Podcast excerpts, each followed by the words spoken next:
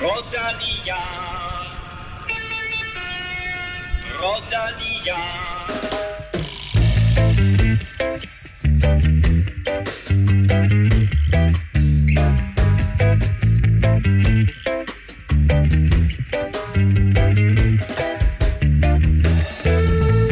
Ingen vil Europa podcast uden en dansk sejr. Et af Danmarks og måske verdens største talenter gjorde det igen. 16-årige Albert Philipsen tog sin anden guldmedalje ved VM i Glasgow denne gang i mountainbike.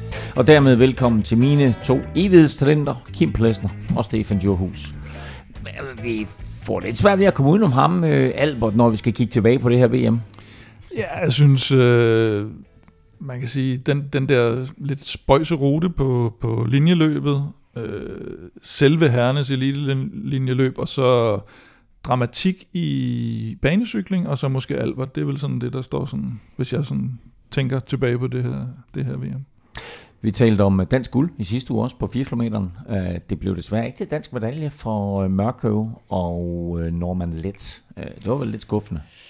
Ja, altså, de er jo, vi ved jo, at de, de, de kan vinde, ikke? og de har gjort det før, så, øhm, så jeg må sige, på et eller andet tidspunkt, så er alt andet end, end guld vel øh, nærmest en skuffelse, når man, er, når man har vendt sig til det og har evnerne til det. Så det, de var også tydeligt ærgerlige over det, jo, kan man sige. Så, øhm, nærmest gradfærdigt. Ja, Kvindernes linjeløb afslutter VM. Det løb er faktisk i fuld gang lige nu, og det får du naturligvis resultatet af øh, lidt senere. Vi skal også omkring herrenes enkeltstart, hvor Remco Evenepoel vandt en øh, flot sølvmedalje til Amalie Didriksen på bane, og så altså den her skuffelse for duoen Mørko og Normand øh, lidt samme sted. Men øh, først en kæmpe tak til alle jer, der lytter med, og en gigantisk tak til alle, der støtter på tier.dk.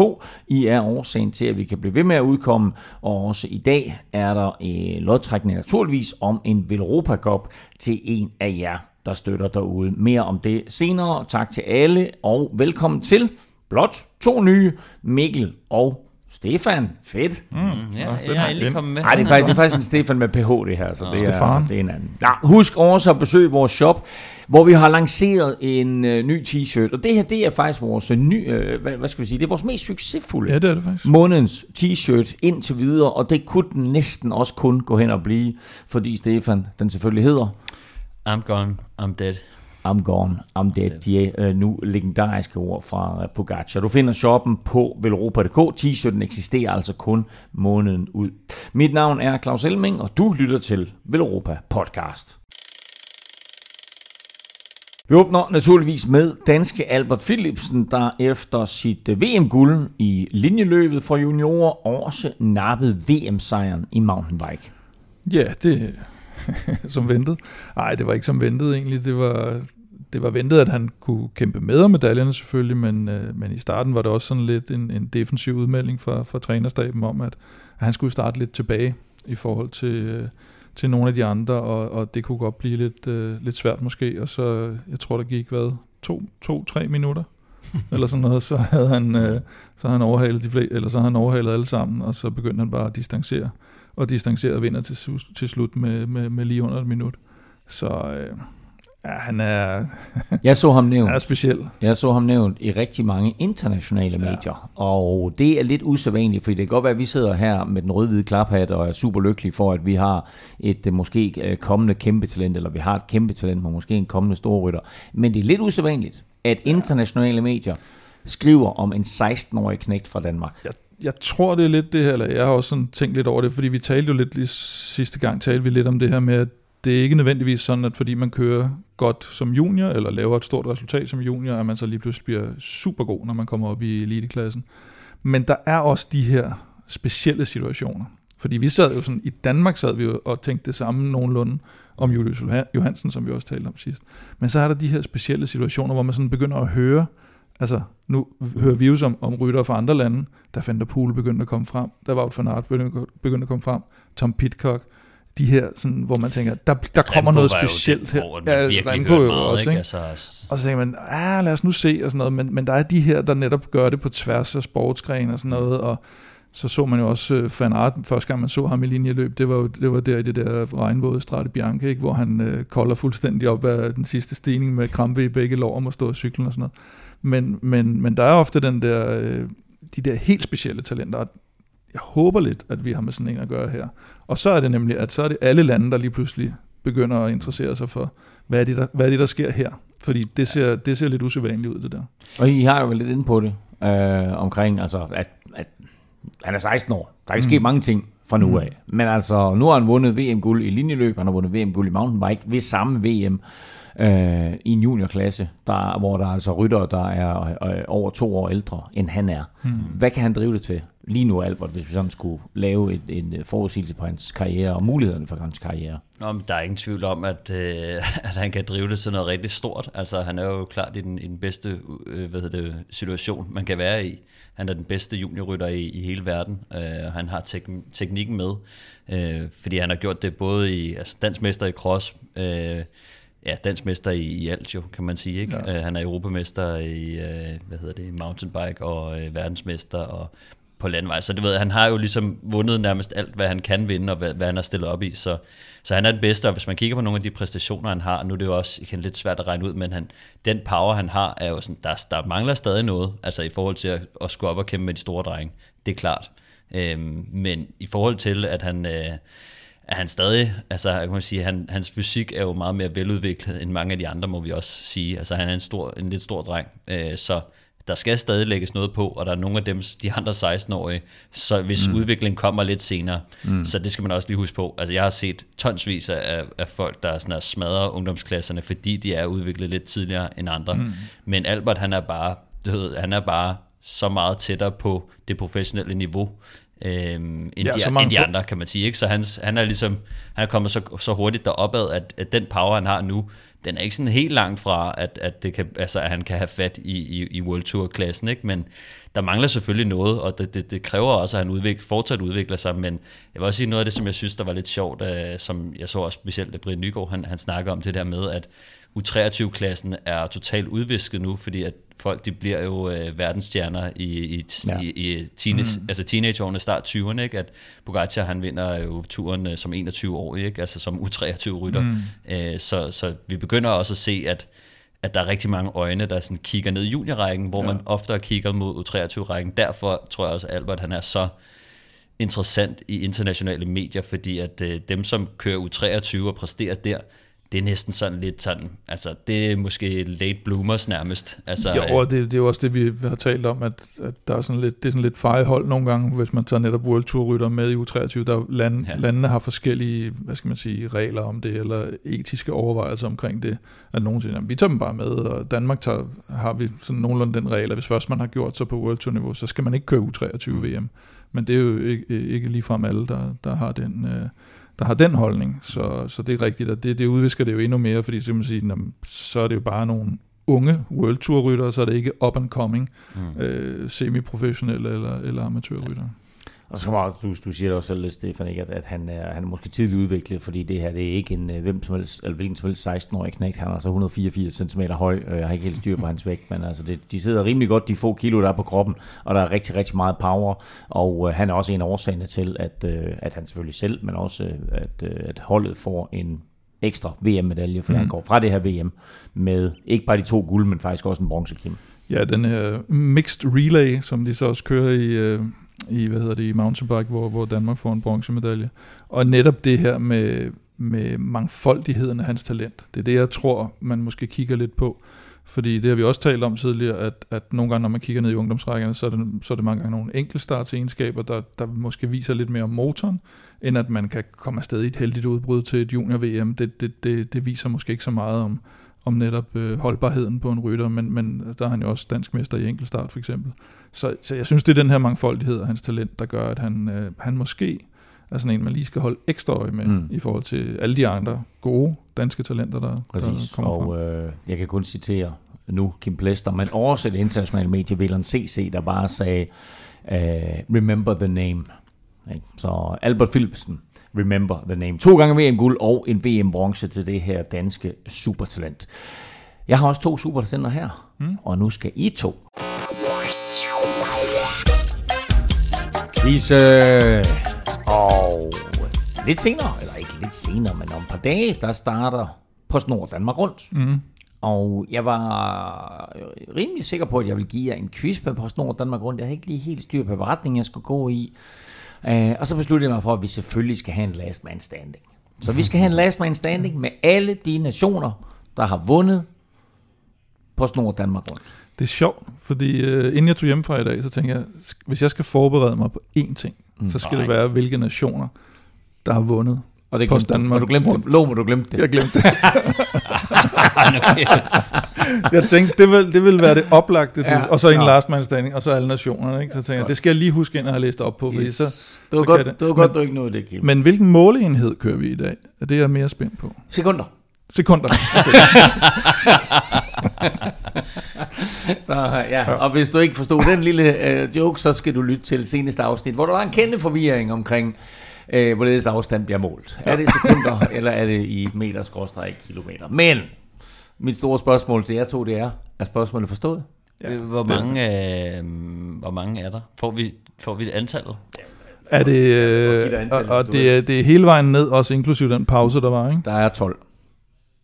Jo, det er, jo, jo, det er helt, helt til start. Helt til 1984, da det startede. 85, tror jeg, var første løb. Ja, okay. okay. Øh, så der er 12. Øh, 11, undskyld, der er 11 forskellige nationer. Okay. Ja, Så, det er forstået. Godt. Jamen, så har jeg kun en ting til jer to, og dig, der sidder og lytter med. Lad nu være med at google.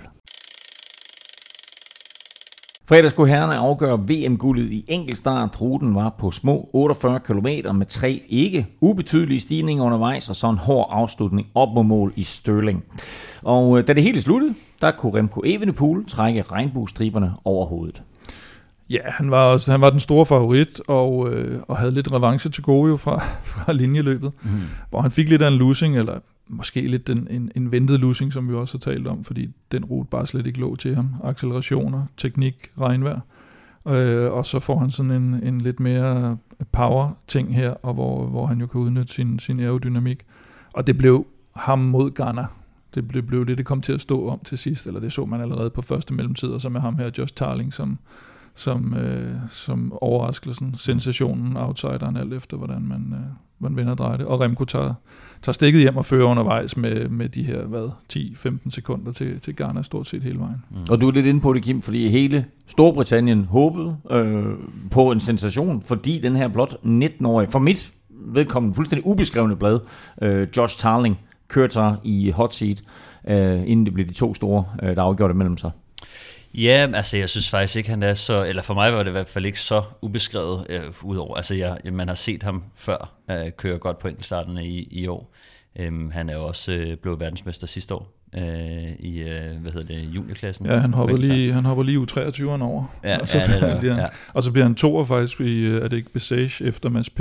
Jo, øh, det var lige fra starten af Man kan sige, at han har, han har, han har ligget godt, øh, har placeret sig godt. Han har også været øh, to år efter Ghana i, var det Belgien, tror jeg det var. Vallonien måske.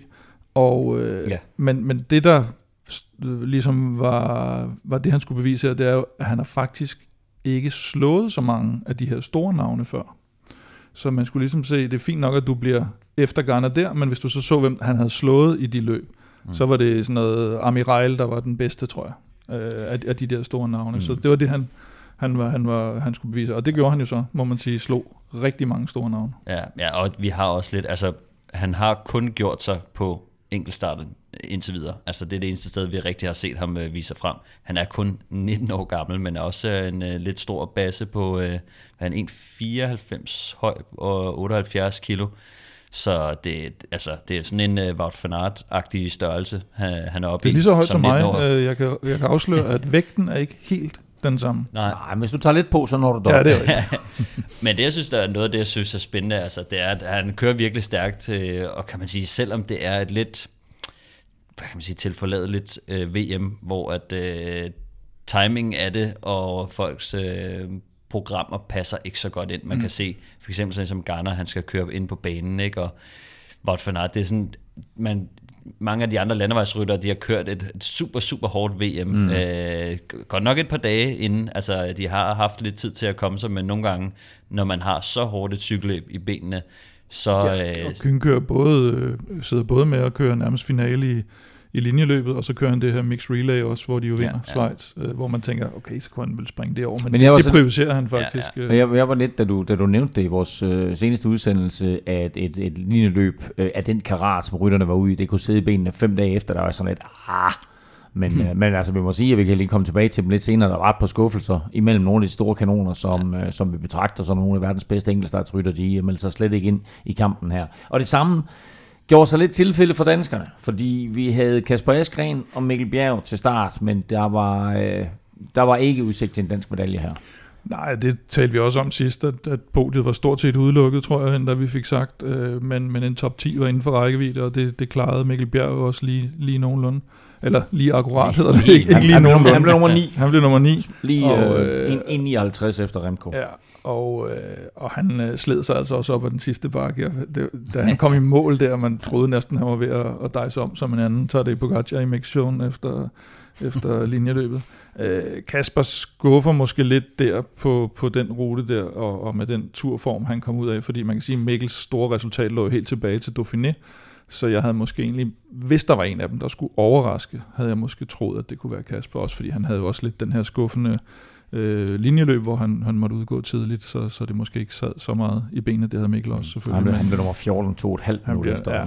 Men det, det synes der var, altså jeg tror Kasper, øh, selvom han har vundet en, en, en turetappe, så er hans niveau ikke der, hvor det skal være. Altså øh, han, er ikke, han er ikke lige så god, som, øh, som, som han plejer at være. Og mm. som han også selv sagde øh, efter enkeltstarten, at han kunne godt mærke, at benene ikke var der.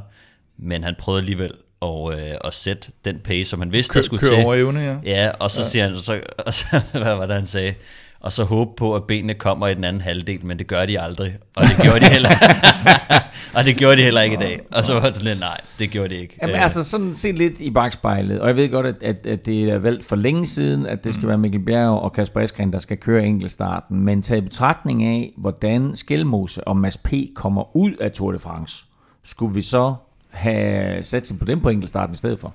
Altså, jo, man kan sige, hvis du sådan begynder at, at, at, at bryde det ned sådan rent statistisk og resultater og enkeltstart og, ja, og, og formmæssigt, så vil jeg sige Skelmose og Vingegård skulle vi så måske have haft med. Ja, nu ved jeg godt, at Vingegård er helt udenfor, ja. men, men Skelmose og Mads P., når vi netop har siddet og talt om det her med, at man har ømmestænger efter linjeløbet, det var nok, de, de var nok to af dem, der havde mest ømmestænger efter, mm. efter linjeløbet. Så jeg er, ikke, jeg er ikke sikker på, at det havde hjulpet noget, og, og jeg synes også, det er meget fint, at man ligesom prøver at, at, at balancere holdet lidt, og, og, og da det bliver udtaget det der, der, der, der ligner både Mikkel Bjerg og Kasper Eskren jo nogle ret, gode, ret solide bud på top 10 placeringer, synes jeg. Men det er også noget af det, som, som VM i høj grad handler om, det er øh, at prioritere det og forberede sig til det. Ja. Og det har øh, Mads slet ikke gjort. Skelmose øh, har forberedt sig på enkeltstarter, men, men helt klart i forhold til Tour de France, han har ikke tænkt på, øh, på, på VM enkeltstart, men men altså, jeg tror, jeg tror også, Skelmose han kunne køre den top 10, hvis han, øh, hvis han var stillet til start, ikke? Og, og jeg tror, Jonas Vingegaard, han kunne nok godt have øh, man sige, kørt på podiet, øh, ja. vil jeg mene. Men, øh, men nej, jeg synes, det er helt rigtigt at tage Mikkel og Kasper med. Det er dem, der er mere specialister, men det at de bare ikke rammer formen ordentligt. Altså, de, jeg synes ikke, de har ramt niveau i, i, i under turen, øh, eller herop til VM. Øh, og det, det synes jeg, det kan man se på resultatlisten, men trods alt har de forberedt sig til det, øh, og det skal, det, skal, det skal der altså også til. Så, så nogle gange, så, så kan der være folk, der rammer den i, i røven, så bare har formen, som vi ser med masser og skælmose, som måske kunne have kørt hurtigere på dagen, men, men altså i, på den lange bane og i det store billede, der, der skal man tage dem med, som, øh, som kan kan køre det, og som har forberedt sig til det. Og det ser vi også jo. Remco er en, formentlig den eneste, som har forberedt sig specifikt op til det her VM, og han vinder. Øh, så, er der, Tarling så er der Josh Tarling, ja. ja. Øh, men mange af de andre, de har kørt, øh, hvad hedder det, har haft et, et, et stramt program, øh, hvor de ikke har kunne køre så meget på deres enkeltstartcykler, eller kørt nogle andre discipliner, eller været med langt inde i, i landevejsløbet. Mm. Øh, Men det var Remco trods alt også, ikke? altså så han havde landevejsløbet, og Garner havde de der medaljer, han nu forsøgte at vinde på bane, så på den måde, der havde de måske to forskellige Jo. udfordringer ved det her VM, og det er også de to, som ligger og ender med at køre om det, ja. men vi er bare der også, at vi ser også en slags generationsskifte nu, at nu er det Remco, som ja. formodentlig er øh, i, i alt isoleret verdens bedste enkeltstartsrytter. Correct me if I'm wrong. Det tror jeg ikke, men øh, Hvem, ja. så, hvem, hvem, hvem siger du? Altså, jeg tror, at hvis Garner han stopper med at fjolle så meget rundt, så, øh, så tror jeg, han, øh, han vinder. altså, Du, altså, du, du Nej, mener men stadigvæk, han er er- hurtigere. Nej, men det er jo rigtigt nok, det- som det Stefan siger. Altså, med- men det kommer an på, nej, det kommer an på ruten også, ikke? Altså, Jo, jo. og det kommer an på mange faktorer, men jeg tror, hvis Ghana går all in på, på VM og dropper, altså er du klar over, hvor svært det er at køre 4 km, og så køre 48 km bagefter udenfor? Altså, det, det er noget helt andet. Altså, men de efforts, han har ligget og puttet ind, mm. altså... Øh, Timerekord skulle han også lige... øh, han, har, lavet- han lave. har alt for Han mange... er ikke ved det øh, VM her. Nej, nej, men altså, i forhold Ja. til, hvordan du lægger din sæson op, og det er det, jeg mener med Stefan med forberedelsen. Jeg tror også på, at Remco er den... Han, jeg tror, Remco er jo gået ind til det her VM med målsætning om at vinde VM i enkeltstart. Ikke at vinde VM i linjeløb og forsvare. Det vidste han godt. Den rute der, det, det, det er ikke der, jeg skal have min målsætning. Ja. Så hans fokus, tror jeg, har været på, hvor Wout van Aert, øh, Mathieu van der Poel, øh, sagde jo allerede under øh, Tour de France også, det her det er med henblik på VM. Mm. Mads P. med henblik på VM. Mm. Linjeløbet. Ja. Og Ghana, det har været henblik, med henblik på VM på bane, Ja. og ikke enkeltstarten. Så jeg tror sådan set rigtigt nok, at det måske kun er Tarling og, og Remco, der sådan decideret Det har... Øh, Altså, altså, måske øh, Rowan Dennis. Ja, og så, og så tænkte jeg også lidt på Geraint Thomas for eksempel, men han rammer jo så ikke rigtig... Det er noget rammer Vuelta, ikke rigtig røven. forberedelse. Ja, ja, netop, ikke? Så, så jeg tror sådan, hvis man kigger på det, også for, jeg tror det er to måneder siden eller sådan noget, så så man nogle videoer med Remco, der var inde på, på banen for at teste mm. noget udstyr af i forhold til, hvilket visir var hurtigst og alle mulige ting, ikke? Som, så de har ligesom lavet en historie omkring Remco frem mod VM enkeltstart. Ja. Øh, så jeg tror, og det tror jeg også, han har trænet meget mere specifikt enkeltstart, som måske også gør, at at når han så stiller op til linjeløbet, så mm. mangler han lidt niveau der, fordi at han har måske ikke trænet så meget øh, de, der, øh, de der små accelerationer hele tiden, fordi der er rigtig mange sving, og der var mange bakker på den, øh, på den rute. Ikke? Så øh, Men er, er det også et spørgsmål om, øh, og nu spekulerer jeg bare, men at øh, Remco, skråstreg Quickstep, måske er i gang med at skrive en historie omkring, hvor alsidig og hvor fantastisk et fænomen Remco er, at nu har han haft VM-striberne på landevej, nu får han VM-striberne i enkeltstart, han har allerede sin Vuelta, øh, etc. har et Han ender med Jamen, simpelthen han at er- have alt i Men han alle er jo discipliner. den, ja, for han er jo den eneste rytter, der har det. Det kunne også have været et quizspørgsmål. Han er den eneste rytter i historien, der har et monument, en Grand Tour, verdensmester linjeløb, verdensmester enkeltstart. Der er ingen andre, der har gjort. Bum, se, historien skrevet. Ja. Sådan. det er jo også, hvad jeg også hørte, øh, var, at... Øh, OL mangler han. Kommer. hvad Næste hedder år har jeg det, hørt. Van der Poel er det eneste, der har vundet VM i cross og landevej. Maybe. Det gik Den- så ikke den så godt eneste i øh, nogensinde. mountainbike. Den eneste nogensinde. Nå, Det lyder skørt, ikke? jo. Men øh, ja. Apropos, du nævnte ham lige kort. En af overraskelserne. De positive overraskelser Ja. ved, det, ved det her VM i enkeltstart. Det var faktisk god gamle Rowan Dennis. Det var det, ja. Og det, det, han har ikke haft så meget andet, han har kunne forberede sig på, tænker jeg. Så, så han kan jo lige så godt give den en skalle her. Og er tidligere verdensmester og stopper karrieren, så, så det hele skulle ligesom ud her. Han, øh, Synes du, det var positivt?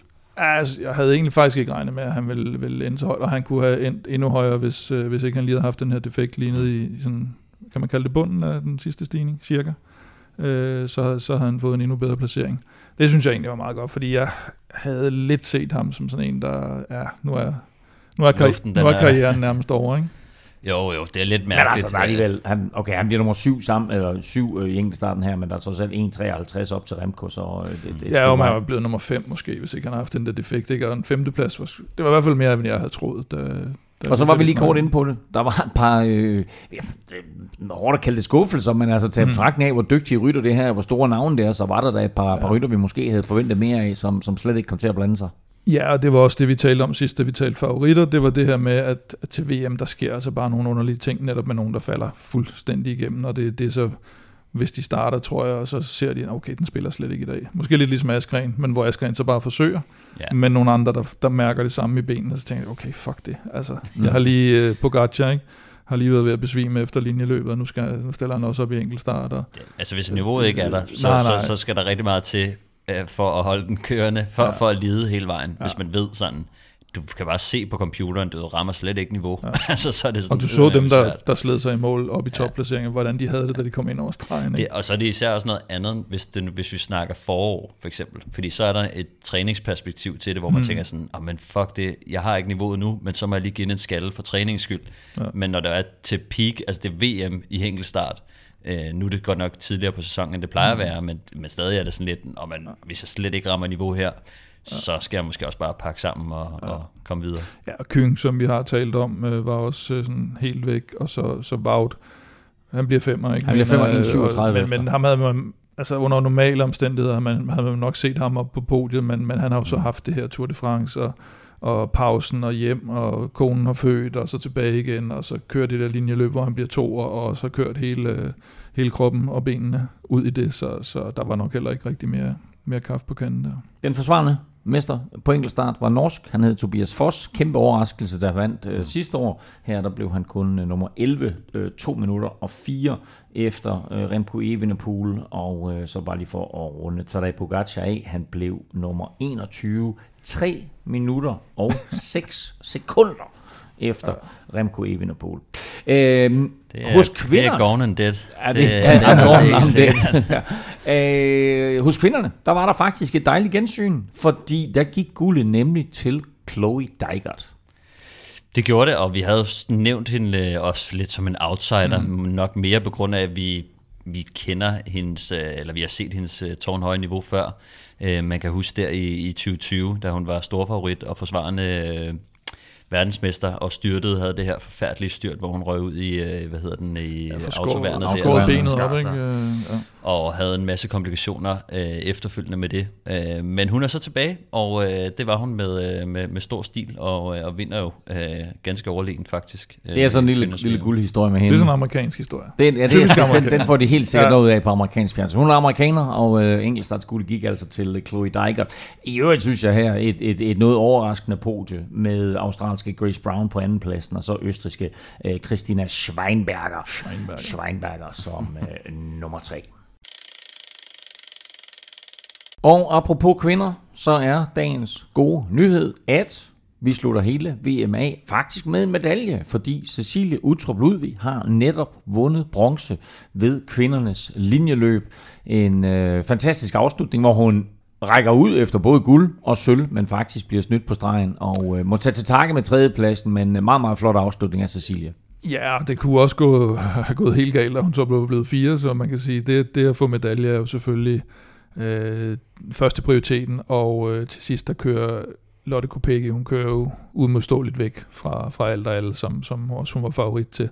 Så det, der var i spil, var reelt set sølv og bronze, så, så at man får en af de to, det, det, det var rigtig, rigtig fedt. Øh, netop at ikke lige pludselig ende ned på, på 4. og 5. pladsen efter det. Men, men rakte ud efter det, hun, hun stak selv afsted øh, øh, relativt øh, langt ind i finalen, og får så Kopecky op, og så ligger, ligger de andre fra frontgruppen nede bagved og, og, og prøver at komme op. Det hele bliver sådan afgjort, eller den, den, hvad skal vi sige, den, den afgørende udskilning finder sted med cirka 33 km igen, hvor en syvmandsgruppe kommer afsted, og der øh, sidder den kommende vinder, Lotte Kopecky, der sidder også Demi Follering, som ender med at få øh, sølv, og så sidder Cecilie der, øh, og fire andre ryttere, øh, og øh, det ligner øh, længe, at det selvfølgelig bliver en favoritsejr, men som du er inde på der, Kim, da der lige går lidt stillstand i den, så stikker Cecilie Utrup mm. Ludvig af, og øh, der går lige et stykke tid, Stefan, inden de andre de finder ud af, hov, den her, den skal vi vist lige med på. Ja, men altså, der er jo ingen tvivl om, at, at kan man sige, Cecilie, hun var jo lidt blevet sat øh, og havde været under pres, så, øh, så jeg tror også, de, når der kommer lidt stillestand på, så er det jo det moment, som, som Cecilie skal udnytte, ikke? Øh, specielt øh, hvis hun ikke er den stærkeste på, på bakkerne. Øh, som det ikke så ud til, øh, lige op til i hvert fald, men, øh, men, men Cecilie, hun, hun kører rigtig stærkt, når hun først kommer afsted faktisk, og viser, at hun stadig har noget at, at køre med. Og, øh, og det gør jo også, at hun er jo næsten lige ved at, at hænge på øh, Lotte Kopecky øh, mm. hele vejen til, til stregen. Men er selvfølgelig en svær situation, når, øh, når Lotte Kopecky kommer op, som er så hurtig en afslutter, og så eksplosiv en, en rytter. Så jeg ved ikke, det så ikke ud som om, at Cecilie, hun sådan for alvor altså, øh, prøvede at sådan, altså jeg tror, måske var hendes eneste chance faktisk at, at prøve at sætte hende på den sidste stigning der, men, mm. men, øh, men ja, Lotte Kopecky var bare alt for stærk, og satte, så, satte så bare Cecilie.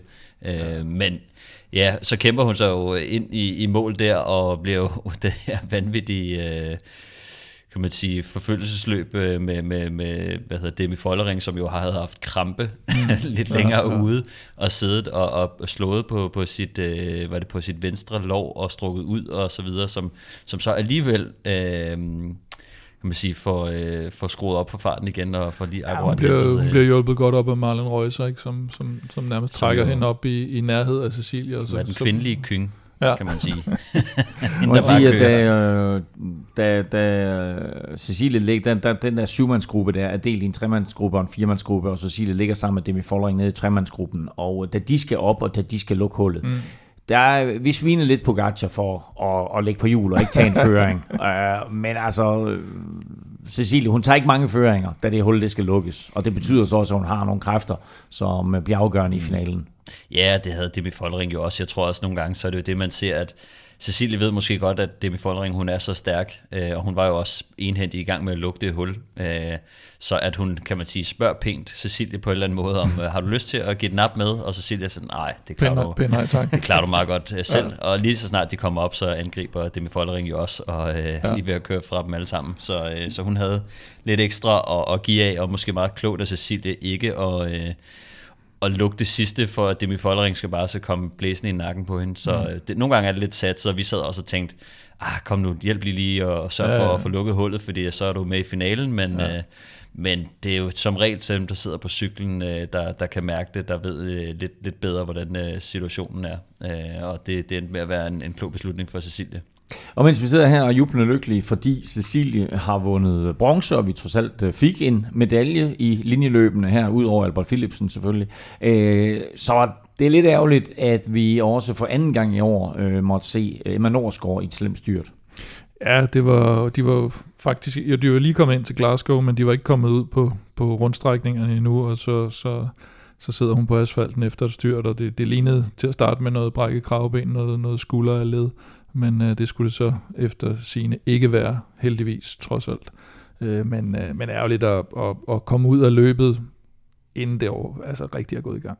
Det, det må man sige. Og det splittede jo så selvfølgelig feltet op, det der styrt. Og, og det har man set på alle de andre linjeløber også, at, at når først der sker de der ting, så er det øh, det her med, at, at ja, tingene splitter op, og dem, der kommer til at sidde ude foran, de får en kæmpe fordel, fordi bare det at lukke 30 sekunder på den her rute, det, øh, det, er, altså, det er noget andet end, øh, end på sådan en Tour de France etap, hvor man øh, lige har 10 km, og så kan man, så kan man lukke det i et snuptag. Og så tror jeg, at de, øh, de fem halv år, vi har lavet Europa podcast, der er den kvindelige cykelrytter, vi har talt mest om, det er vel Annemiek van Fleuten, Stefan. Og øh, 2023 er sådan øh, lidt en kæmpe afskedstur for hende, og selvom hun ikke får medalje her, så bliver hun trods alt øh, hyldet i øh, Skotlands gader, da hun kørte i mål. Ja, det, det gør hun. Hun er jo en af de allerstørste, måske den største øh, kvindelige cykelrytter øh, gennem tiden, og har jo været øh, med øh, i, i, jeg ved ikke hvor mange år, altså siden, siden kvindecykling, øh, nærmest før nogen havde hørt om det, havde nær sagt, ikke? Altså, øh, så hun har været med til at bygge bygge det op, simpelthen. Ja, og, hende og Marianne Foss, ikke? Det er vel sådan de, hende de Foss. the goats. Det må man sige. Altså, Anna van der Breggen synes jeg også øh, ja. måske fortjener en uh, honorable mention i den. Men, uh, men ja, uh, jeg tror måske har uh, Annemiek van Fleuten jo været den, den største rytter, så, så ja, fortjener hun også lige få et uh, bifald. Og vi kunne jo gøre det, at vi sådan ligesom øh, afslutningen på hendes karriere, for at vise, at vi også synes, at hun har gjort det flot, sender hende vel Europa Cup. og har man ikke kørt masser af kvindecykelløb eller cykelløb i det hele taget, eller fundet andre måder, hvorpå man kan vinde en Europa Cup på, så er der en smart Nå, måde. Ja. Og det er, at man kan støtte os via tier.dk og dermed deltage i vores ugenlige lodtrækninger, hvad enten det er om øh, nogle af vores fede ekstra præmier, eller det er, når vi trækker lod om en Europa Cup. Og Stefan, mm-hmm. vi skal naturligvis have fundet vinderen af en Europa Cup. Det skal vi. Um, vi er jo lige løbet tør for kopper faktisk, så vi skal, vi skal til at have, have bestilt nogle flere. Men uh, vi trækker lod i dag, og vinderen hedder Jakob Fossarp.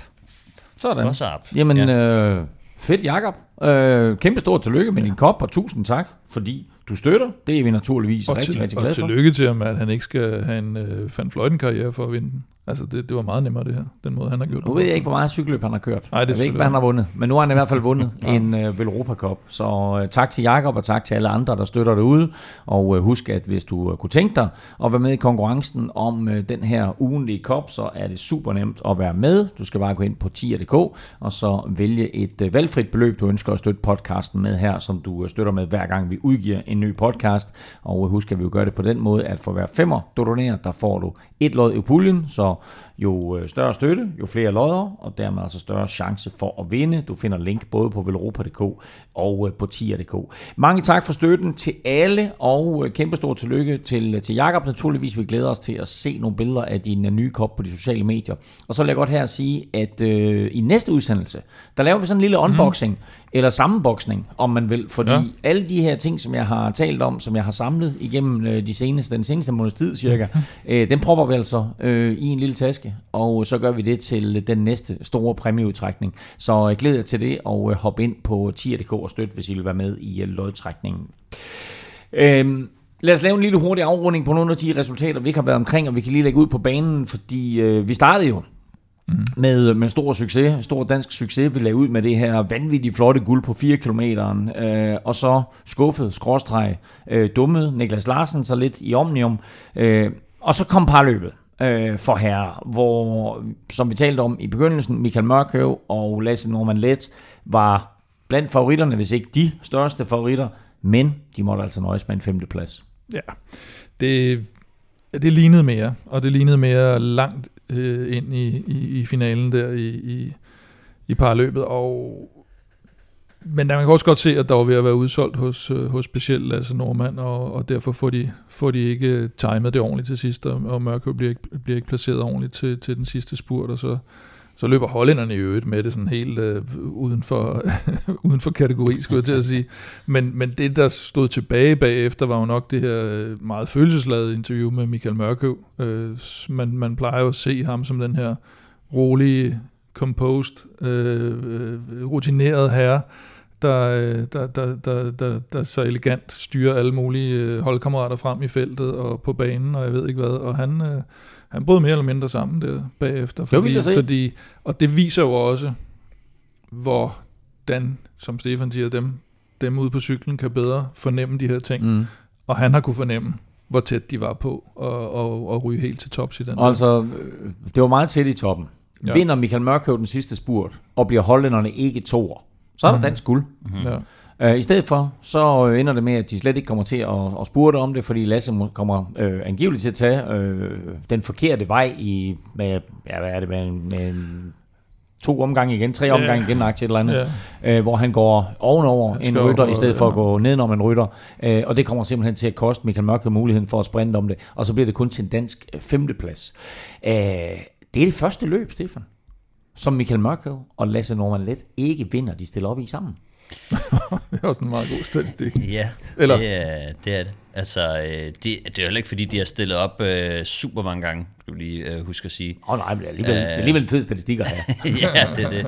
Uh, ja, så det er jo ærgerligt, men altså lige her, kan man sige, den fejl, som, uh, som Lasse han laver, uh, det, det er ret vildt, fordi at uh, han er altså en meget erfaren herre, så han, uh, han kommer til at lave, uh, kan man sige, en, en lille, men bare en rigtig vigtig øh, fejl. Altså det er jo, positionskampen er jo super vigtig der, og det siger jo noget om, at dem, der kører på banen, de er virkelig, virkelig gode til positionskamp, og øh, han misser øh, overblikket. Og, øh, og det har vel også noget med træthed at gøre, fordi ja, som jeg, som ja, jeg ser ja. det, så er Lasse, Lasse, Lasse ser for mig ud ja. som den stærkeste rytter i... Øh, de første, hvad, 30 km af det løb her. Måske mere den midterste del faktisk, for i starten kørte de jo ret, faktisk ja, ret defensivt, ja. lige sådan så lidt de andre ja. anden, og hvem, hvem er det, vi skal, og hvordan skal det her, skal det være på pointen, eller skal det være på omgangen, vi skal køre det her. Mm. Så der så det ud som om, de lige tog bestik af situationen, men det er den midterste del, der var Lasse jo brølstærk. Men så kunne man godt se til sidst, da de nærmede sig den der finale, at danskernes placering i feltet lige to placeringer ned, mm. to placeringer ned, to placeringer ned. Mm. Og så kommer den der, man kan sige, der så bliver i talesat som det afgørende, men, men i virkeligheden så det også lidt ud som om udefra, at de allerede der var for langt tilbage. Altså inden Lasse laver den i mm. godsøjne fejl, så synes jeg, de lå langt tilbage. Og øh, du var lidt inde på det, fordi en af årsagerne til, at Lasse måske bliver tømt for kræfter, det er det her hollandske angreb, hvor mm. de øh, hollænderne længe ligger til at tage en omgang. Ja. Øh, det lykkes ikke. De ender med ikke at tage en omgang. Ja, de støvsuger 15 point derude. Ikke? Men de får 15 ja. point, fordi de kommer først over tre spurter i den her proces. Og man får 20 point for at hente en omgang. Så øh, det er jo næsten en omgang, de får ved at ligge derude så længe. Og danskerne forsøger at lukke dem, og det koster altså kræfter. Øh, og det ender med også, at de får dem lukket, men der har de altså lige scoret 15 point. Mm. Og det ender altså også med, at hollænderne placerer sig godt nok i den sidste spurt, til at de overraskende vinder parløbet. De var glade bagefter. det er der ikke noget at sige til. Fan- fanship. Fanship. Ja, Ja, til gengæld så øh, tror jeg godt, at vi kan regne med, at øh, Michael Mørkøv og Lasse Norman Let, at de er top klar til øh, ja. OL til næste år, og siger, at den her fejl, den kommer vi altså ikke til at lave igen. Øh, og det samme sagde Niklas Larsen jo efter Omnium, så mm. der, var, der var lidt et par lærestreger til de danske ryttere her på banen i, i Skotland. Ja, heldigvis så er det OL, de, øh, de, de ser frem til, Ja. som, som det allerstørste. Selvfølgelig er VM også stort, og, øh, og hvad kan man sige, de, mm, i hvert fald øh, Mørkøv og, og Lasse, de, øh, de, de, de kunne have taget, øh, taget guldet, ikke? men, øh, synes også dybt fortjent af Holland, og det blev en virkelig, virkelig spændende finale, hvor at det kan gå mange veje, altså mm. og de der bitte små fejl, der, der, der sker, altså det ender med at koste medaljer og, og guld, ikke? men og kæft, hvor er det sjovt at se. øh, Altså, Jojo Harvik og, og, og Van Skip, de er øh, også hollænderne. virkelig, virkelig uh, erfarne og stærke inde på banen, ikke? Og, og har kørt tonsvis af seks løb også og sådan noget, så, øh, så jeg, jeg under også dem med sejren, og virkelig sjovt at høre ham for en skib, han er en meget speciel type, som ja. øh, jeg synes, hvis man ikke har set det vinderinterview, øh, hans ligesom, beskrivelse af, hvordan de vinder, det er virkelig, virkelig sjovt, øh, fordi han går, han går helt amok, og øh, hvad sige, fortæller det på en øh, meget intens måde. Øh, det Kan var- det var du, virkelig kan, du, kan du hjælpe os lidt på vej her? Øh, Nej, jeg synes, man skal gå ind og se et interview. Altså, jeg synes bare, Det er meget sjovt. typisk Det så sådan, øh, sådan hollandsk. Det er jo ikke, det er pimp- sådan, det hvad er ikke pimpe kejserkragt, men det, Det er men, sådan, men, hvordan men tænker han, meget, det øh, er live-agtigt, ikke? ja. Altså sådan, så gør vi det, og så... Ja. Fair nok. Jeg går ind og googler det. efter. Det- Her der må jeg google. Efter udsendelsen, der må man gerne google. Mm. Nå. Øhm, vi lige set et linjeløb, Ja. hvor Cecilia Utrup øh, blev nummer tre, øh, hvor Lotte Kopecky, hun vandt. Det var den første danske medalje i et linjeløb øh, for kvinder, siden Amalie Didriksen øh, fik en medalje. Øh, også en bronzemedalje i øvrigt i 2017 eller 18-agtigt. Mm. Øh, men på banen, på banen, der reddede Amalie Didriksen lidt af den danske ære ved, at hun faktisk vandt sølv i Omnium, og vel at mærke foran Lotte Kopecky. Hun slår simpelthen uh, Lotte Kopecky. Ja, det var... Nu når vi taler om Mørkøv, og, øh, eller specielt Mørkøv, men også selvfølgelig Lasse Lormand, så også Amalie er jo også en legende på banen nærmest, Mm. ikke? Og, øh, og kører jo helt fantastisk flot i det her øh, Omnium, og ja, men det, det, jeg synes, man... Øh, jeg synes nærmest, man bliver overrasket over hver gang. Nu har hun jo været vant til at køre med, med Julie Let, så, som jo er grunden til, at øh, Lasse Normand han hedder Let. Øh, og de er jo så også, øh, så vidt jeg ved, tilbage igen til, til OL næste år. Men, øh, men jeg synes bare, at hun, hun bliver ved med at imponere. Øh, og det, det, det virker som om, der er flere gode år i hende i hvert fald. Um, øh, ja, altså i forhold til Omnium, eller hvad? Nej, bare i forhold til banecykling, øh, cykling det hele taget for okay. Amalie. Ja, Ja, ja, ja men øh, synes, altså, specielt i, i Omnium, hvor hun får, får, får sølv her, altså øh, man kan sige, for mig var det lidt en overraskende vinder i Jennifer Valente, men, men jeg synes, den måde, som Amalie kører det der Omnium på, ikke? Mm. altså hvor hun, hun får placeret sig godt øh, med, med nogle 6. pladser, sådan du ved, holder sig inde i loopet, mm. og, øh, sige, der er fire discipliner i Omnium. Mm, der er fire var der seks, nu er der fire discipliner. Ja, og de blev kørt på samme dag nu også, og øh, ja, kan man sige, den, den korte historie, at det handler om at være bedst over de her discipliner, ikke? Og, og, og øh, Amalie, hun, hun ligger fornuftigt til øh, i, i de første mange discipliner, og så faktisk gående ind til det sidste pointløb, øh, som jo er der, hvor det, det hele bliver afgjort, og, og, øh, og der er lidt flere point på, på højkant. Der øh, forholder hun sig sådan ret neutralt. Jeg tror, hun ligger nummer 4 samlet inden der, ikke? så en, en rimelig god position, og forholder sig bare en meget neutral sådan over halvvejs inde i det her ja. pointløb. Og så lige til sidst, øh, så skruer hun bare op og, øh, og kører sig op på andenpladsen øh, ved at tage to omgange og, og score nogle, øh, så, så, tage en del point også undervejs. Men det er ret køligt, synes jeg, at, at holde sig roligt, øh, og så bare lade sig sejle ned, og så gemme på krudtet. Fordi jeg, jeg tror også, det er sådan, jeg Til tror, hun er andre- bare andre erfaren nok til at se, hvordan, ja, men det, Ja. det er jo også det, altså hvor kan man score flest point i, folk var øh, rimelig aggressiv fra start af, så der har hun ligesom tænkt, okay, øh, det kommer til kost, pointene koster ekstra mange kræfter i starten, så det kan være, at jeg skal prøve at vinde den satte taktik, men øh, den ender jo med at, at give på det her, og en rigtig, rigtig flot øh, sølvmedalje til Amalie. Så egentlig et, øh, et ganske fint VM, hvor vi får en hel del medaljer. Det kunne være blevet til endnu flere, men altså vi får, vi får guld på 4 km, mm. vi får to guldmedaljer til, øh, til Albert Philipsen, får også den her mixed relay medalje, som vi talte om, hvor Albert Philipsen var involveret. Så altså sølv til Amalie, og så bronze i dag til, øh, til Cecilie udendørs øh, på, på linjeløbet. Øh, og lad os lige holde fast i, i øh, de udendørs løb, fordi lørdag blev U- øh, U23 øh, løbet kørt for herrene. Øh, De kørte deres linjeløb, og der kan vi vist roligt konkludere desværre, at danskerne ikke dominerede på samme måde, som de gjorde hos eliten. Nej, det, det var faktisk lidt skuffende at se. Øh, man kan sige, heldigvis for danskerne, så, så så det næsten endnu værre ud for belgierne, som havde storfavoritten Thibaut Nice, som er ham her trackrytteren, som, øh, ja, det var Skelmose, der første gang talte om ham i, i, i podcasten her, så ham, ham skal vi lige holde øje med. Han var storfavorit øh, i, i VM-løbet for U23, men de kommer simpelthen på bagkant fra start, og jeg, jeg kunne ikke lade være med at sidde og tænke på, nu har vi talt om lidt om den der 2018 Glasgow, hvor elitelandsholdet i regnvejr i Glasgow, hele, altså bare var på bagkant fra start, og der mm. var intet, der lykkedes for dem, og fik intet resultat med hjem. Og det var lidt det samme her, bare for U23. Øh, der kører en, en farlig gruppe med enkeltstartsverdenmesteren øh, Milesi i starten, og, og de har netop en taktik med, at øh, de har to mand, danskerne, der skal ligge foran og prøve at dække af inden for de første 30 km og ligesom gå med, hvis der er noget alvorligt. Det er klart, hvis der kører en fra Marokko og en fra Senegal eller sådan noget, så, så er det åndssvært at køre med. Men det må, både for dem og for Belgiernes side, der, der må, altså, det er en eller anden øh, form for øh, ikke så rutineret taktisk øh, forståelse, der sker der, fordi der skal man simpelthen bare med, og dermed så kommer man på bagkant. Men det, der var helt vanvittigt, det var, det var Belgien, øh, som sidder med Thibaut Nice nede i forfølgerfeltet, de omkring et minut efter. Og så har de ham her, Alex Segar, som er blevet to år i træk, nummer to i øh, U23 enkeltstart, og er en kæmpe motor. Og han sætter sig forrest, og det er jo helt efter planen, og skal køre gruppen med Thibaut Nice op til, til udbryderne, som jo er morgenudbrud, skal man også lige huske. Øh, og han kører dem op til, de er vel 20 sekunder fra dem, og så lige pludselig så finder de ud af, hvorfor sender vi ham ikke bare alene ud, i stedet for at han trækker vores, vores favorit op. Så Alex Egar, han kommer så til at ligge sådan på mellemhånd mellem frontgruppen og den gruppe, hvor hans holdkammerat og kaptajn Thibaut Nice ligger i, får intet ud af det selv, og Thibaut Nice ryger så tilbage igen og bliver et minut bagefter, og så ligger de og, og, og dribler lidt rundt dernede. Så det var, altså den belgiske landstræner var, var heller ikke super tilfreds bagefter, så det lærte de måske noget af, fordi det var med mig en missed opportunity den her. Og så, så ender det jo med, at det her morgenudbrud holder hjem, øh, og, og ham her, Ax, øh, Alex øh, Laurence, nej han hedder sgu da Axel. Ja. Axel. Ja.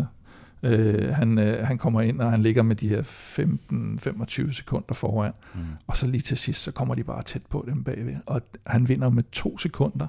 Da han kommer over stregen, så knækker han sig simpelthen. Altså han kaster simpelthen op af udmattelse og må ned og ligge. Jeg tror, det er hans mor, der kommer hen til ham og sådan noget, og mm. ligesom holder om ham, og han må ned og ligge. Og han er helt bleg. og da han kommer op på podiet og står for mm. sin, sin, sin guld, der kan man også se på ham, han er sådan lidt, skal jeg have alle de præmier her? Og sådan noget? Skal, jeg stå, skal jeg stå og holde det her? Ikke? Altså, kan vi ikke bare få det overstået? Uh, han, så, han så næsten ikke glad ud. Han så ud som om, jeg skal bare ned og, uh, og, og slappe af her. Og, og så er der nok også noget med, at han ikke lige kunne, kunne forstå det helt, at, at han havde vundet.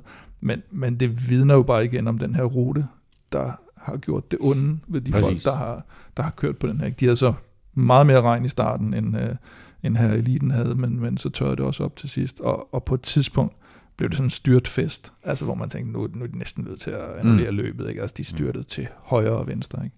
og det gjorde det selvfølgelig også, at der var, et, der var et par danskere, der røg med i det, men, øh, men Kasper Andersen, han, øh, han sad med i den her gruppe, hvor Tipo Nice også sidder, men, øh, men han er også den eneste, der sidder med allerede, der mangler 75 km.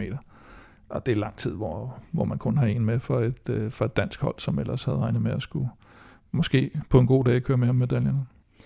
Vinder blev altså, som du øh, sagde, Kim Axel Laurence fra Frankrig. Øh, han vinder lige på stregen med to sekunder ned til portugisiske Antonio Morgado, og så bliver Martin Svercek fra øh, Slovakiet nummer tre i samme tid. Meget tæt opløb der blandt Øh, placeringerne 2 til øh, 5. Øh, Kasper Andersen, danske Kasper Andersen, han kom ind som nummer 24, 3 minutter og 16 efter vinderen. Det er kampen om ikke bare etappen, men også om sejren i års på Snor Danmark rundt Christoph Laporte. Hvem har mindst syre i benet? Det er Christoph Laporte, der kommer ud mod stål. Team Jumbo Visma.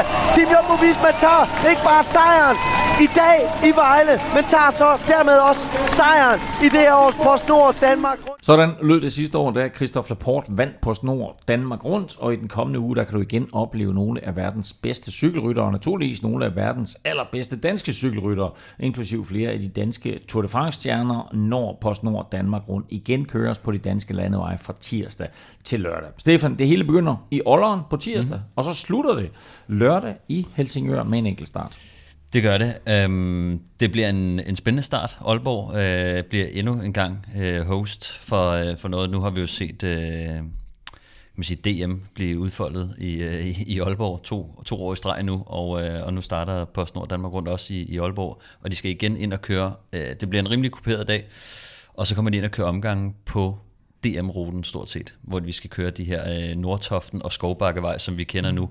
Og man kunne måske sidde og tænke, hvornår finder de noget nyt, men et eller andet sted, så synes jeg, det har været så spændende DM mm. at se uh, de sidste to år uh, i, i Aalborg, at, uh, at jeg egentlig er ret spændt på at se den finale igen. Uh, der kommer til at være, den kommer nok ikke til at, nu kører de ikke lige så mange omgange, de kører kun tre gange derinde, mm. men uh, jeg tror ikke, det kommer til at blive lige så vildt som, som til DM, øh, men jeg håber da, at der er nogen, der får lyst til at, at, at lave lidt... Øh, altså, der er jo mange danskere, der kender den her rute som deres egen bukselomme nu, fordi de har kørt DM på den to gange i streg, så øh, må ikke der er nogen, der har lyst til at prøve et eller andet, øh, og danskerne har en, en kæmpe stor fordel, når de kender ruten øh, så godt. Så spændende første etape. Anden etape, onsdag, øh, slutter i Kjellup, øh, øh, starter i Kjellup, slutter i Silkeborg, 164 km.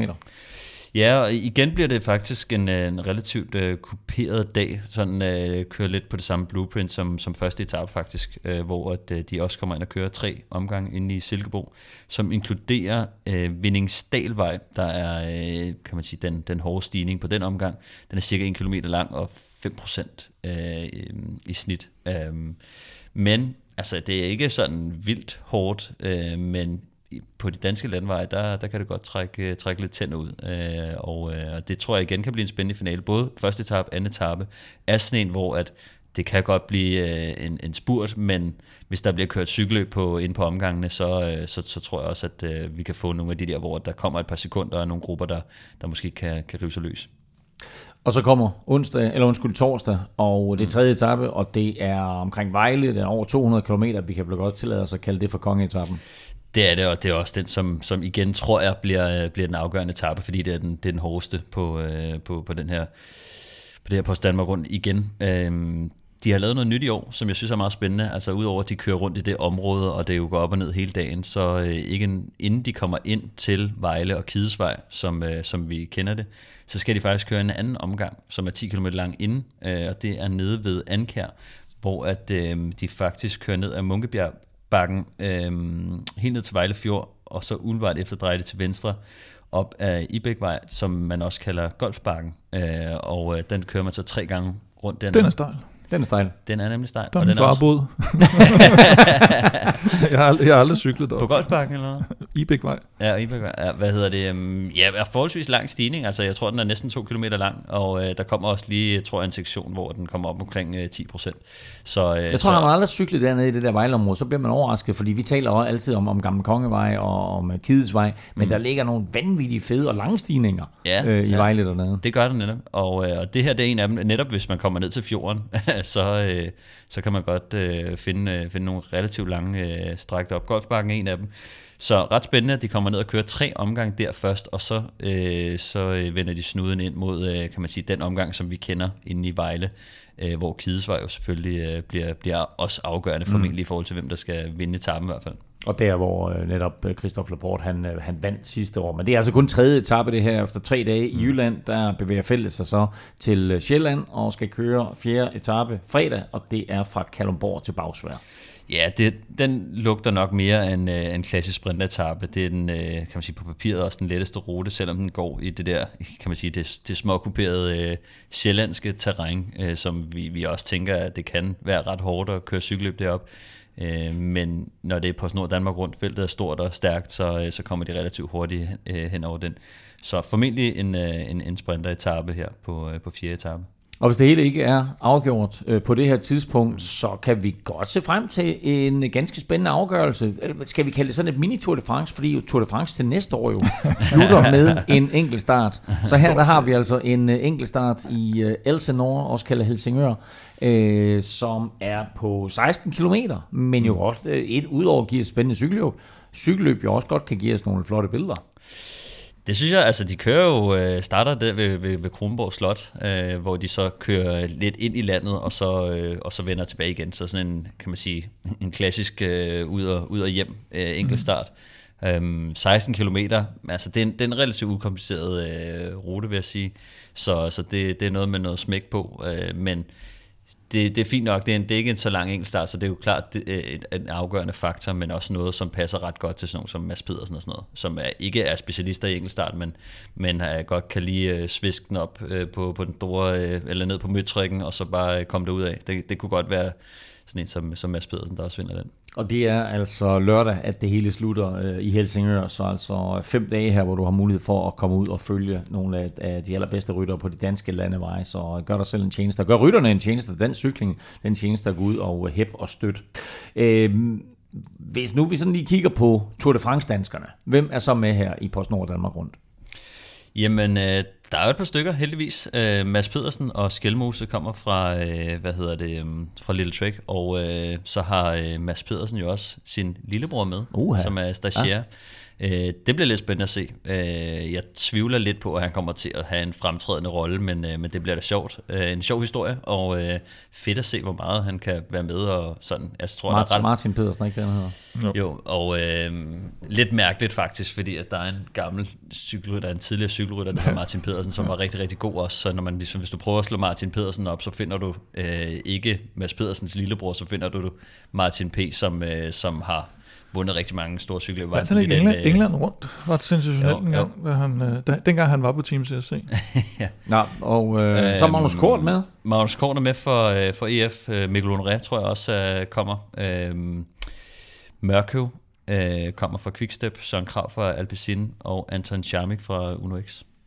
Og det er også, øh, altså, jeg kan sige, udover dem her, nu du lige nævnt Mikkel Honoré og så videre. Jo, han er så nu, ikke øh, men, Tour de France dansker. Nej, præcis, men, men han, han blev sorteret fra i sidste øjeblik. Mm. Men øh, der er andre store danske stjerner med. Ja, netop. Altså, ja, som sagt, Honoré og Valgren kommer også fra, fra EF. Øh, Kasper Pedersen øh, kommer også med fra, fra, øh, fra Quickstep. Tobias Lund og, øh, og Rodenberg fra, øh, fra DSM kommer også. Og, øh, jeg er lidt Rodenberg, spændt på... Rodenberg, som jo lige fik en, øh, en guldmedalje ja. ved, hvor 4 km, hvor han jo kørte de indledende runder. Ja, jeg er lidt spændt på at se, hvad Rodenberg han skal til, til Danmark rundt. Altså, han har jo ikke rigtig været i, øh, i øh, vælten siden øh, februar, tror jeg, for DSM. Øhm, jeg har ikke kunne støve op helt, øh, hvad, øh, hvad, hvad der er i vejen, men øh, det bliver fedt i hvert fald, hvis han kommer til at køre Danmark rundt, mm. øh, fordi han er man sige, et, et af de her kæmpe store sprintertalenter, øh, men, men for noget tid siden, da jeg snakkede med ham, så ville han jo lidt væk fra øh, banecykling, men, øh, men han har så sagt, at han gerne vil, øh, vil ind og, og, og give den et, et run mere med, med den øh, OL, øh, OL-guld der. Ikke? Så, øh, men ja, om ikke andet og, så... Og øh, på OL, så kommer der også et par olympiske mestre. Ja, netop. Altså øh, nogle af de drenge, som, øh, som har været nede og køre. Øh, ja, og en kommende, altså, kommende olympisk mester, øh, Valgren. Har Eller jo udråbt til... Jeg, jeg mener ikke olympisk mester, men verdensmester. ja, Valgren er jo flyttet hjem, jo. Er Valgren flyttet hjem? Han er flyttet hjem. Han Nå. bor ikke i Monaco mere. Han er Sådan. flyttet hjem permanent. Nå, det var jeg ikke engang klar over. Øh, nej, jeg mener ikke olympisk mester. Men vi har lige et par nye kårede verdensmester, som ja, kommer sammen med Uno X. Ja, Um, Niklas Larsen og Lasse Normand uh, øh, kommer fra Uno X også, uh, og de har også William Blume og uh, Louis Bendiksen uh, med, så, så rigtig mange danskere på, uh, på Uno X-holdet selvfølgelig, så, uh, så det er fedt. Og så stiller vi jo igen med, øh, eller der stiller sådan et landshold op, øh, kan man sige, som skal køre i, i rød-hvide trikoter, og altså ikke skal køre for deres normale hold. Ja, netop. Øh, der er jo nogle, kan man sige, nogle professionelle, øh, der øh, hvis hold ikke kommer, og så kan man jo starte på, på landsholdet, og derudover så er det også en, en fed chance for, øh, for nogle af de rytter, som øh, kan man sige, unge talenter, der måske ikke er på, på nogle hold, som, øh, som kan få en, øh, en plads med her. Øh, blandt andet Julius Johansen, Alexander Salby, Kasper Andersen og øh, Skjold Hansen, som, øh, som, som, som vi havde, øh, som vi jo blev øh, oh, meget... Over Skjold Hansen. Ja, Scott, ja, Scott Hansen. Scott Hansen ja. til, øh, hvad hedder det... Um, til DM, DM, DM. Som, øh, som var lidt en, en sensation. Ja, Axel, Axel Scott Hansen hedder han det? Mm. Ja. Okay. Godt, så har vi... Ja, I, for, I forvirrede også mig der. Nej, er der andre danskere, vi vil fremhæve? Der er en del jo, altså nu kan vi det er jo en ren kavalkade af gode danske navne, men det er også fordi, de kommer, øh, altså der er så mange danskere, der, der, der, der timer formen til, til, til PostNord Danmark rundt. Jeg tænker, at uh, Mathias Breinhøj og Andreas Stokbro, og uh, måske også Emil Vinjebo fra Leopard Togt, de er nogle af de fremtrædende danske navne. Emil Vinjebo, som de fleste jo kender nu, for sin rolle som uh, Tour de France-kommentator og Klart. ekspert klart. Altså, jeg synes, uh, Mathias Breinhøj har måske været den, virket som den stærkeste danske rytter for, for Leopard Togtholdet i virkeligheden. Uh, når, man, når man kigger på de seneste halvandet år i hvert fald. Uh, Andreas Stokbro synes jeg også med, med sit niveau og sine afslutninger kan også være spændende i, i finalerne der. Øh, Alexander Kamp og Sebastian Tangise kommer også for, for deres uh, tutorhold, som jo opruster helt vildt til næste år. Så uh, spændende at se, om, øh, om, om Kamp og Changizi, de, øh, de kan vise lidt i Danmark rundt. De har jo kørt en masse andre løb, og øh, kan man sige, med, med, lidt, med lidt blandede resultater. Eller kan man sige, holdet har haft succes faktisk der, hvor de har været afsted, øh, men måske mindre succes for, for personligt for dem, så nu skal de ligesom selv øh, formentlig, hvad, hvad hedder det? Måske et godt sted at få lidt succes på, på, ja. de, på de danske landeveje, præcis, som de formodentlig præcis, kender ret godt. Præcis. Øh, jeg synes, Magnus Bak Klaes og Rasmus Bøh Berlin øh, for, øh, hvad hedder det, um, Sui Karl Ras holdet, er rigtig spændende. Altså, de, de ligger jo og, og vinder øh, og kører i top af alle de danske cykelløb. Ja, ikke? og Magnus Bak Klaes blev to til DM. Ja, og øh, ja, jeg så også lidt, at jeg var oppe og køre Hadsten, hvor øh, Magnus Bak han også blev, øh, blev træer efter Mads Pedersen og, øh, og Skelmose. Øh, mm. Så altså, og, og igen, Rasmus og, og, og Magnus, de sidder altså bare med, med fremme med, med, med World Tour rytter, ikke? Så, så deres niveau er altså også øh, rigtig højt øh, stadig. Ellers så ja, Martin Toft Hansen, øh, eller undskyld, ja, min tidligere holdkammerat Martin Toft øh, Madsen, kommer også som, som den her engelske specialist for, for øh, BHS øh, PL Beton Bornholm-holdet. Hvor at hans, som regel, så, så plejer han jo bare at trille frem til, til enkeltstarten, og så give den en ordentlig, øh, den en ordentlig en over nakken. Skal han trille længe i år? Ja, der, der skal han trille tre etapper. Nej, fire etapper. Fire etapper. Fire etapper. Nå ja, men uh, det, altså, det, det, det tror jeg ikke gør ham noget. Uh, men, uh, men det er jo også fordi, at uh, han er så meget specialist, at uh, mm. det, det alt andet kan være lige meget. Det siger han faktisk uh, ikke, ikke så meget i virkeligheden.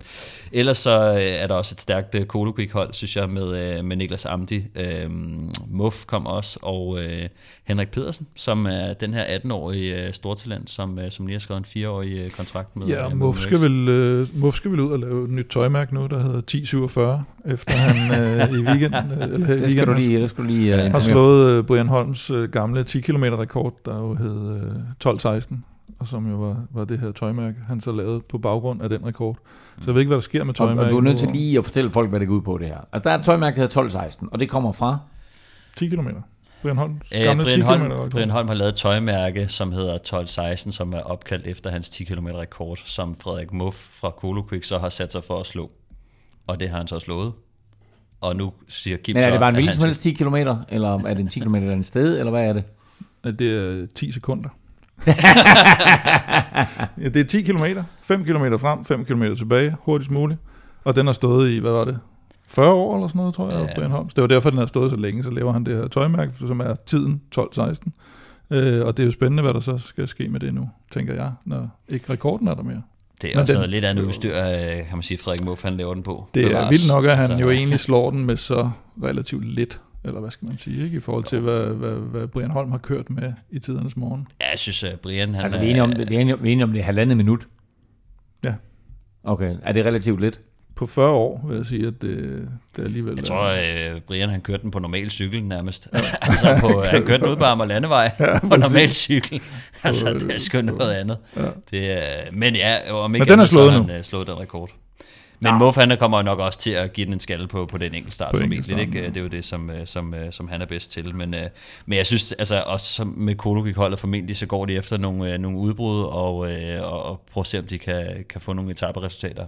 Øh, som jeg lige ser det i hvert fald, så er det i hvert fald ikke nogen, der... De har ikke en rytter, som kan gå efter en samlet sejr, men, øh, men lad os nu se. Altså, det er jo også Danmark rundt er der, hvor at hvor de danske talenter har mulighed for at, at vise noget, altså øh, at få et, få et gennembrud, ikke? Så, så det er altid spændende. Øh, hvad hedder han, Magnus Kort, han stod jo igennem i, i Danmark rundt, ikke? Og, og blev en kæmpe stor stjerne. Han vandt, øh, var det to eller en etape, han vandt i hvert fald, jeg tror, var det to etaper, han vandt i sit første øh, Danmark rundt eller sådan noget. Øhm, så, øh, så, så han, øh, ja. Og nu har vi nævnt et, et hav af danskere, og vi har jo ikke engang nævnt alle danskerne, der skal med, men der er faktisk også internationale profiler med. Øhm, måske ikke så mange som tidligere, hvor for eksempel ryttere som Remco Evenepoel har, har vundet, øh, Wout van Aert har vundet øh, Danmark rundt, og det har, som vi lige hørte i, øh, i det her lydklip lidt tidligere, Christoffer Laporte, altså Aarhus, som, øh, som vandt sidste år. Hvem er med i år, som folk kender? Der var lige lidt clues til quizzen der. Hvad hedder det? Øh, der er ikke så mange navne i år. øh, synes jeg er store navne faktisk, øh, som, som du også siger, der, der, der plejer lidt at være, være med. Øh, Fabio Jacobsen er det absolut største navn øh, blandt de internationale. Og vi har jo været inde på cirka 100 gange i løbet af, af året, hvad for en sæson han har haft, så, så det er jo lidt spændende at se, hvilken tilstand han, han kommer i. Øh, de har også øh, Mauri van Sevenand med, øh, øh, Sudal Quickstep, så, så det er et meget stærkt hold, øh, men øh, lad os prøve at se med, med Jacobsen. han burde, altså en Fabio Jacobsen i topform, han burde, øh, han, han burde kunne, kunne støvsuge et par etaper i hvert fald. Tom Skuins, som jo gjorde det godt til, til VM, er med hos, øh, hos Trek. Der får han nok øh, måske en, en hjælperrolle for mindst en af de tre danskere, var det jo så, vi blev enige om, der var på der.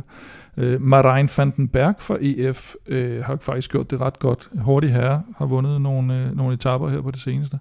Og så Patrick Bevin, hvis der er nogen, der efterhånden kan huske ham, han kører for DSM nu. Øh, både god på enkeltstart, også hurtig i spurterne, så egentlig en rytter, der ligger meget godt til, til sådan en, en, en type løb, som, som øh, PostNord Danmark rundt er. Og så en tidligere enkeltstartsvinder i Giro d'Italia, Chad Hager, amerikaner, mm. som nu kører for Human Powered Health. Øh, og så er det lige med. Ja, han. Ja, Nå. det er bare ikke øh, Arno mm. Deli, det er Axel Deli fra, fra Lotto, som også har Florian Vermeersch med og, og Brent van Moor. Så egentlig et ret stærkt hold, men, øh, men desværre ikke nogen, øh, hvad hedder det, jeg skulle lige til at sige Carsten Kron, men øh, Andreas Kron, øh, som jo skal køre Vuelta. Og så Søren Værenskjold fra Unerik, som øh, vi, vi jo lærte lidt at kende under, under dette års Tour de France. Også øh, virkelig hurtig og, og god på enkeltstart også. Fine navne, men måske ikke øh, nogen, der sådan, øh, hvor man tænker, wow, det, der er en stor Ej, favorit til at vinde det jeg samlede synes, den er meget, eller den er relativt det er sådan dansker, der, der er stor danskervinkel på mm. i år, men man kan så også sige, at Danmark har så også bare sindssygt mange gode navne, så det er ikke fordi, det gør, gør løbet sådan set dårligere, det er bare fordelingen af det har, har måske været lidt mere Ja, balanceret end nogle andre har vi år. også haft et Tour de France efterfulgt af et VM, Ja. og så kommer der en Vuelta. Så det, Ja. ligger, det ligger jo selvfølgelig nogenlunde samme placering, som det plejer at gøre, plus Nord Danmark rundt her, men øh, det måske ligger måske lidt uheldigt i forhold til at tiltrække øh, de allerstørste ja, ja. navne. Øhm, Fabio Jacobsen styrtet i Tour de France, øh, er tilbage, og det er han selvfølgelig med, med Michael Mørkøv foran, så så spændende at se, hvordan øh, den konstellation kommer til at klare sig på, på de danske landeveje. Jeg skal have et bud på den samlede vinder, de her af PostNord Danmark rundt anno 2023. Stefan? Jeg gætter på, at øh, Skelmose han vinder. Godt bud. Ja, det var også en af dem, der var... Jeg tænker, den ligger mellem øh, ham og Mads P., sådan, øh, hvis de har lyst til, til det i hvert fald. Det niveau, de viste til, til, til, til VM, der synes jeg, de står klart frem som nogen. Og, og de begge to kører Det kan være, enkeltstart. stadigvæk har ondt i benene. Nej. Ja, Spøg til side. Øh, hvis, hvis jeg skal gå med en eller anden helt uh, out, jeg, jeg, så siger jeg Patrick Bevin fra DSM. det er et virkelig uh, outsiderbud. Okay, altså så efterlader du faktisk Mads P. til mig. Ja, men uh, Stefan tror- har jo lige sagt, altså, at han okay, giver den jeg havde faktisk regnet med, at de havde taget Mads P. og Skelmose. Ej, de kan ikke vinde begge to. Okay, så vil jeg gerne sige Mads P. Min, mit bud havde været øh, Niklas Larsen, hvis I to havde taget Ja. Skelmose og Mads P. Øh, så der havde jeg taget Niklas Larsen. Men i og med, at du efterlader Mads P. til mig, så er jeg nødt til at tage Mads. Så vinder Som, Niklas. Øh, ja, det skulle ikke under nogen. men, øh, nå, men altså som sagt, på Snor Danmark rundt tirsdag til lørdag i den kommende uge. Mens vi først kender vinderen af det danske etabeløb på næste lørdag, så finder vi vinderen af dagens quiz lige nu, fordi vi skal ud i en last man standing med, hvilke nationer, der har vundet tidligere i PostNord Danmark Rundt, eller bare Danmark Rundt, som det jo også tidligere har heddet. Kim, du har serveretten. Ja, nu er du stillet Sagde du, der var, sagde du, der var 11? Øh, ja, 11 nationer. Okay, ja. Øhm, Kim, du har serveretten. Vil Ja. du starte, eller vil du lade Stefan starte? Nej, så skal Stefan starte, når det er 11 i hvert fald. Okay, så siger jeg Danmark. Danmark er Danmark ud og har vundet flest med 13. Du sagde Danmark. Så siger jeg øh, Belgien. Belgien har vundet næst flest med 3. Så siger jeg Frankrig.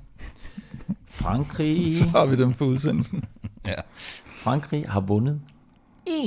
Og det var Christophe. Laporte sidste år. Så tager jeg Italien. Korrekt. De har også vundet 3, ligesom Belgien. Ja. Øhm, så skal vi have Holland.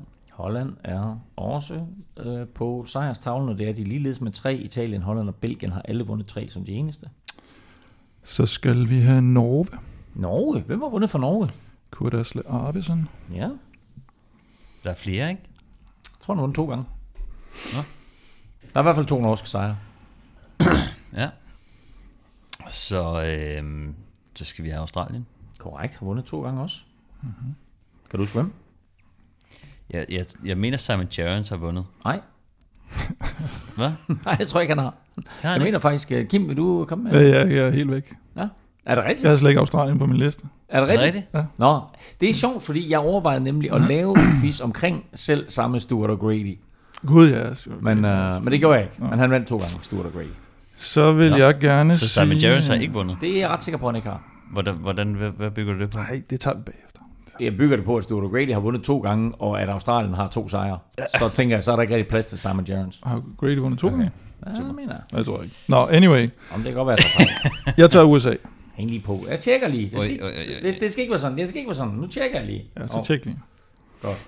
Altså, jeg vil ikke have den der side på mig. Han sidder og Hvem er det? kigger- Er det Tyler, der har vundet noget? Mm. Ej, okay. Den har jeg sorry. altså ikke med. Sorry. Simon Gerrans vandt i 2011. Sådan. Godt. Så er vi det Nå, på okay. plads. Fint. Og så har... Så har jeg sagt USA. Og Stuart O'Grady vandt måske. Han har også vundet to Han- gange. ja, det, var, det har han i hvert fald. Han Han vandt, har han vundet vandt to måske en god. Jeg Han, tjekker lige. han har jeg slet ikke tjekker vundet. lige. Har han overhovedet vundet Danmark Ja, jeg rundt? tror slet ikke, Åh, jo, han han vandt i 2004. Nå, okay. Nå, okay. Så Ja, det giver også mening. Men... Hvor mange gange skal jeg sige USA? Tror jeg må lige sige, at han vandt i 2000. Han vandt på indkonkurrencen i 2004. Og jeg kan godt forstå, at der er 11 nationer. Jeg, sy- jeg var ret sikker på, at Jarens har vundet, så Ja, jeg du- synes, det du var meget helt ret, du er mærkeligt. helt ret, Du er øh, helt ret, du er helt ret. Nå, det er godt, det er godt, fint. Hvad var Ja. det, du sagde, Kim? Jeg skal lige have det. Hvem sagde du? Sagde du? Jeg har sagt Kom- USA fire gange nu. Øh, nej, Tæller de, det for de, fire? de vandt kun én, faktisk. Ja, okay. Du tager det er Tyler. Hamilton. Jeg siger Storbritannien. Ja, også korrekt. Var det ikke David Miller? Jo, korrekt. Ja, okay. Det var ham, jeg ikke Har de ikke vundet øh, flere end en? Nej, Storbritannien har. Lad være med vundet for, Nå, altså for, Storbritannien. lad være med at forvirre ham. Ja, det er rigtigt. Jeg skal ikke... øh, Vi holder det simpelt. Nu kan der ikke være mange tilbage. Jeg siger Tyskland. en. Og hvem skulle det i givet fald være? Jeg kan simpelthen ikke huske, hvad han hedder. Nej. En enkeltstartstype, der var noget med Geolsteiner eller sådan noget. En enkeltstartstype, som var noget med... Geolsteiner, kørte han ikke for dem? Eller sådan Jeg tjekker lige Tyskland, Tyskland, Tyskland, Tyskland. Øh, hvorfor kan jeg der? Øh, Sebastian Lang Det er rigtigt. Enkeltstarts. ja. Ah, okay. i 2003. Det er rigtigt, ja. Det er godt. Så er der et land tilbage, Stefan. Det er Stefans. Og hvis ikke, så... Øh... Oh! Oh! Du har ikke sagt Schweiz, vel? Har du sagt... Er Schweiz sagt? Jeg ved ikke, om Schweiz har sagt. Har Schweiz Det, sagt? det ved jeg ikke. Øh, det, det er jo dig, Hvis, der hvis skal du siger et, et land, der sige sagt, hvis du siger et land, der har sagt, så taber du. Jeg kan ikke huske. Men Schweiz øh, har jeg ikke på min egen liste. Jeg ved ikke, om du har sagt det. Jamen, hvad er det, Men med øh, Cancellara har der vundet. Det har han da. Ja. Jeg Ja, havde, også, det er jo vanvittigt, at I jeg, laver den der kun, bummer. øh, jeg havde også kun Schweiz tilbage på min liste. Jeg Hvorfor, hvorfor tager du Schweiz foran Tyskland? Nej, jeg, tager, jeg tager Tyskland foran Schweiz. Nej, men altså, ja, undskyld. Hvorfor, hvorfor tager du ikke Schweiz foran Tyskland? For jeg tænker, hvis du tager Schweiz, så er det... Jeg var ikke sikker på, om, jeg kunne ikke huske, om Cancellara havde vundet. Nå, Okay. Jeg kunne huske Jeg, til gengæld, at øh, Sebastian Lang havde vundet. Jeg har ikke... USA og Tyskland vil jeg ikke have sagt. Nå. Det, det, Jeg ville ikke have sagt Australien. Jeg, jeg, jeg tror, Tyler, Tyler. Hamilton vandt i 1999. Ja, det har vi. Og Fabian Cancellara vandt i 2006. Så øh, Og Basso og Fabio Guidi de vandt fra her, Italien. det var, øh, det var ganske enkelt vanvittigt imponerende. Meget, meget skarpt. Hvem er der så? Jeg har jo forsvaret flere. Jeg har jo læst- haft seks. Ved, Det ved, tæller ved, desværre ved, ikke. ved god hjælp, så er I begge to tilbage. Så er I simpelthen begge to still standing, som øh, Elton John ville have sunget det. Øh, og dermed et point til hver. Så øh, Stefan, du ryger op på 20. Kim, du kommer på 21. Nå, den bliver ikke bare 0-0. Den bliver simpelthen 1-1. Den blev det, okay. og jeg har ikke forberedt en tiebreaker til i dag, så øh, det, var, øh, det var meget imponerende, så øh, stærkt. Øh, vi ser, hvad der sker i quizzen i næste uge. Vi er ikke helt sikre på, hvornår vi er tilbage, men vi er tilbage i næste uge, og det er vi, når vi kender vinderen af PostNord Danmark Rundt, og faktisk også Arctic Race of Norway, som, får, som kører samtidig med PostNord Danmark Rundt. Og så begynder vi så småt at kigge frem mod en øh, vild Vuelta, hvor Jonas Vingegaard som øh, bekendt stiller op. Indtil da kan du følge Kim og Velropa på Facebook. Du kan også følge dem på X.